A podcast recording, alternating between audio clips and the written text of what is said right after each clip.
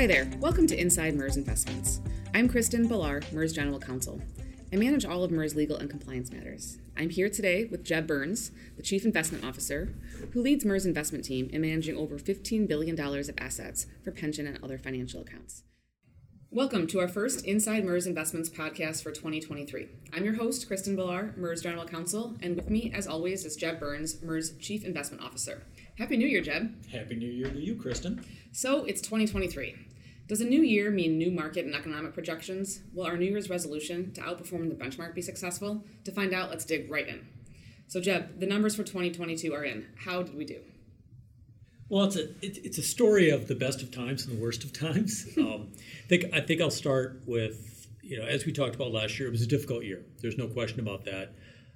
I think all anyone needs to know is it was I think the first time in history that you had double digit losses in stocks and in bonds, and we we could talk a little bit more about why that happened. But the portfolio was down 10.24 percent. The good news is we outperformed the, the benchmark significantly.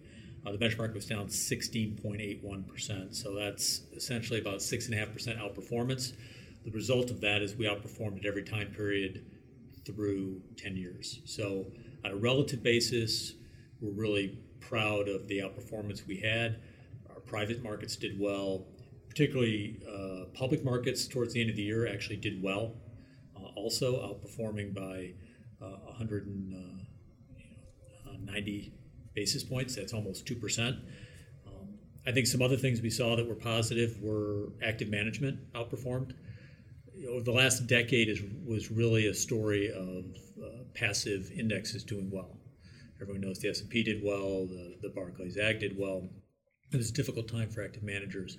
But I think, you know, with inflation happening, coming out of COVID, supply chains shifting globally, it's a harder market to win, and active managers are doing much better. And we saw that all almost all of our active managers, regardless of geography, uh, cap size, whether they were active ETFs or active managers with separate accounts, they all outperformed their benchmarks. So, so it was from that perspective, it was a good year.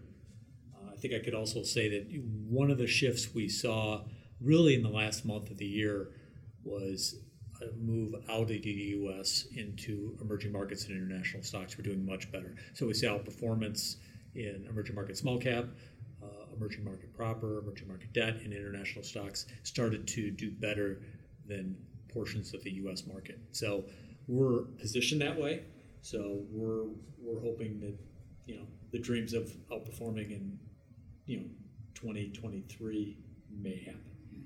Yeah, I know the fourth quarter did end up on a little bit of an upswing. Um, do you think this is a shift in the otherwise abysmal trends that you mentioned from 2022, or just a blip on a continued slide overall? Well, I, I think markets are emotional. Everybody forgets that markets are made up of people, and uh, markets always see the downside going on forever, just like they see the upside going on forever. We're disciplined.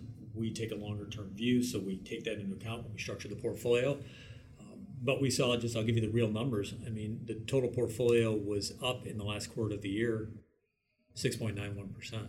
I mean, that's that that's a big move at the end of the year, and I think what that was is markets were essentially they got oversold.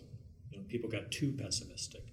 Uh, you know, we're seeing this year starting off uh, very strong, really uh, in, in every segment of the marketplace, and I think with that, you know, that's positive. I think what you're seeing is unemployment is still you know very low. Uh, we're not people are worried about a recession, but we're actually not seeing it in the data. I mean, definitely, you know, growth is slowing a little bit, but you're still having growth. Inflation is still an issue, but the rate of it is it's come back. Uh, so there's there are some green shoots. The way we're positioned, we we like our exposure to emerging markets. We like our exposure to international versus the U.S. Uh, we think that those areas are, are ready to, to grow but there's still some some warning signs on the horizon. Yeah, I wouldn't be surprised to see a pullback later in the year, but our long-term positioning is pretty good. And I think one other thing that's positive is you think about China. So finally, they're coming out of COVID. We saw growth in the U.S. coming out of COVID. Right, people pent up demand. I mean, when you're you know you're stuck in your house for a year or so, you're ready to go. You're ready. You're ready to go on vacations. You're ready to buy things. China's been locked down for three years. Uh, they are a large, large part of the global GDP. So that's going to be supported, particularly of international markets. Europe, in particular, they do a lot of business with China. Um, so that should, I think, uh, bolster the markets going into next year. Jeb, you talked about the double digit losses in stocks and bonds being a historic event. Um, how does this inform MERS's future strategy? That's a that's a good question. That somewhat nuanced answer is going to be required. But I, th- I think if we go back in history, we're we were last year really represents the end of 30 year bull market bonds. I mean, you know, you go back to the early 80s and you know bonds were returning over eight percent, and then we went to a situation where you know returns were real returns were negative. I mean, you were basically being paid for someone else to hold your bonds, or you actually, pardon me, you were paying someone to hold your bonds for you. That's you know because we were in a deflationary environment. Well, we knew eventually that inflation would start to manifest itself, and that's really what's happened. Do I see us returning to two percent inflation anytime soon? No, I don't. But I think we knew that when you know when you can you know when you've got a bond right now that's returning two percent and I can go out in the market and buy one at four, you're going to lose money. It's as simple as that. So you're waiting for kind of an equilibrium to return to the fixed income markets. That's happening. So I think fixed income will still be challenged, but I don't think we're going to see double digit, you know, negative returns in fixed income. I don't think we're going to see that at all. Actually, you know, from a strategic standpoint, longer term, we should actually benefit from higher inflation because you're going to be able to earn more in bonds. So now a portfolio is going to start to work like it did historically that was one of the challenges that we had is you just couldn't make any money in bonds. So people moved into hedge funds. We moved into real assets because we felt that we could get kind of something between equities and fixed income. Uh, but we also knew inflation was going to probably at some point rear its ugly head, and it and it did. So I saw the Fed again raise interest rates last week. Um, have we finally hit the bottom? Um, what is the near future looking like now that we've had some time to adjust to inflation? Yeah, I talked a little bit about that. Our view is that inflation is going to stay higher for longer. Now, that does not mean you know that we're going to see nine percent, nine percent. I, don't believe that that's going to happen. And I think the Fed's statement's pretty clear. What it says is they're going to they're going to fight inflation. You know, they're committed to they're going to raise rates as long as they have to in order to get inflation under control. So now they've lowered them less. You're not seeing the 75 basis point increase, um, but they're going to monitor it very closely. Uh, my view is that we're just going to see higher inflation for the near, you know, the near to medium term. And some of this has to simply do with you look at demographics. Everybody out there, you know, not just in the U.S. but globally, they're trying to hire people.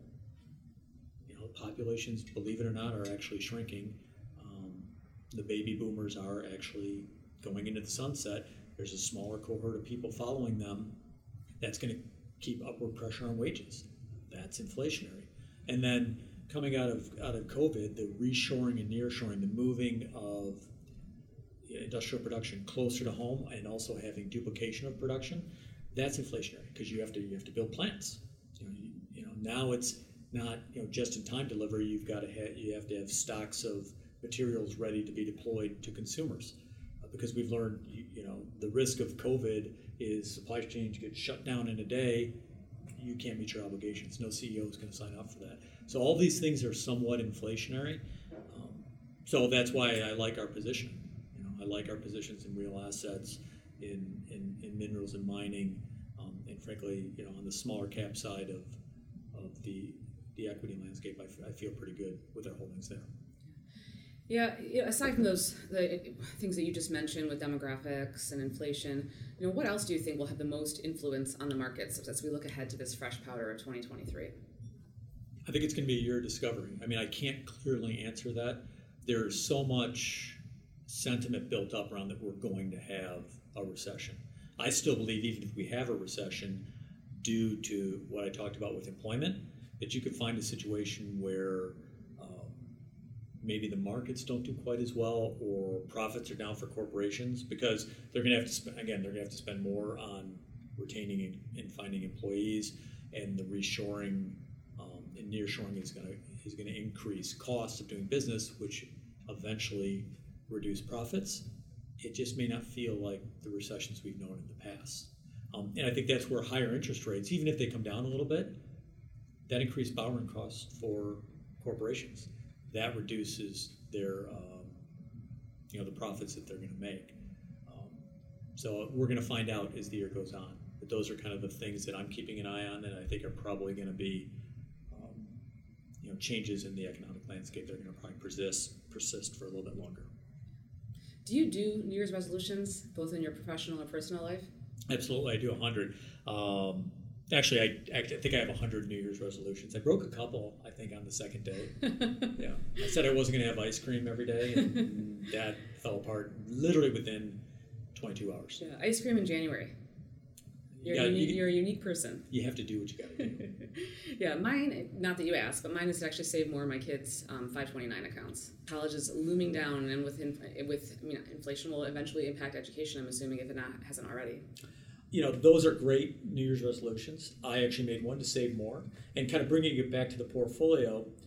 When you have a shock, you know, to the markets and, and the portfolio loses money, we're disciplined. So we are continuing to reinvest at lower levels, and that pushes up those long-term returns. And you know, I talked earlier at the beginning about our, our you know, our overweight to international and emerging markets. The valuations there are much more attractive than the U.S. They're lower, and we saw the benefit of that at the end of the year. And I think that's something I think that's going to persist um, into 2023. Well, thanks, Jeb. That's all the time we have today, but look forward to talking to you again next quarter. Next quarter is going to be even better. I can't wait. Thank you so much, Kristen. You're welcome. Look for another episode of Inside MERS Investments next quarter for continued great discussion on MERS investment performance and strategy.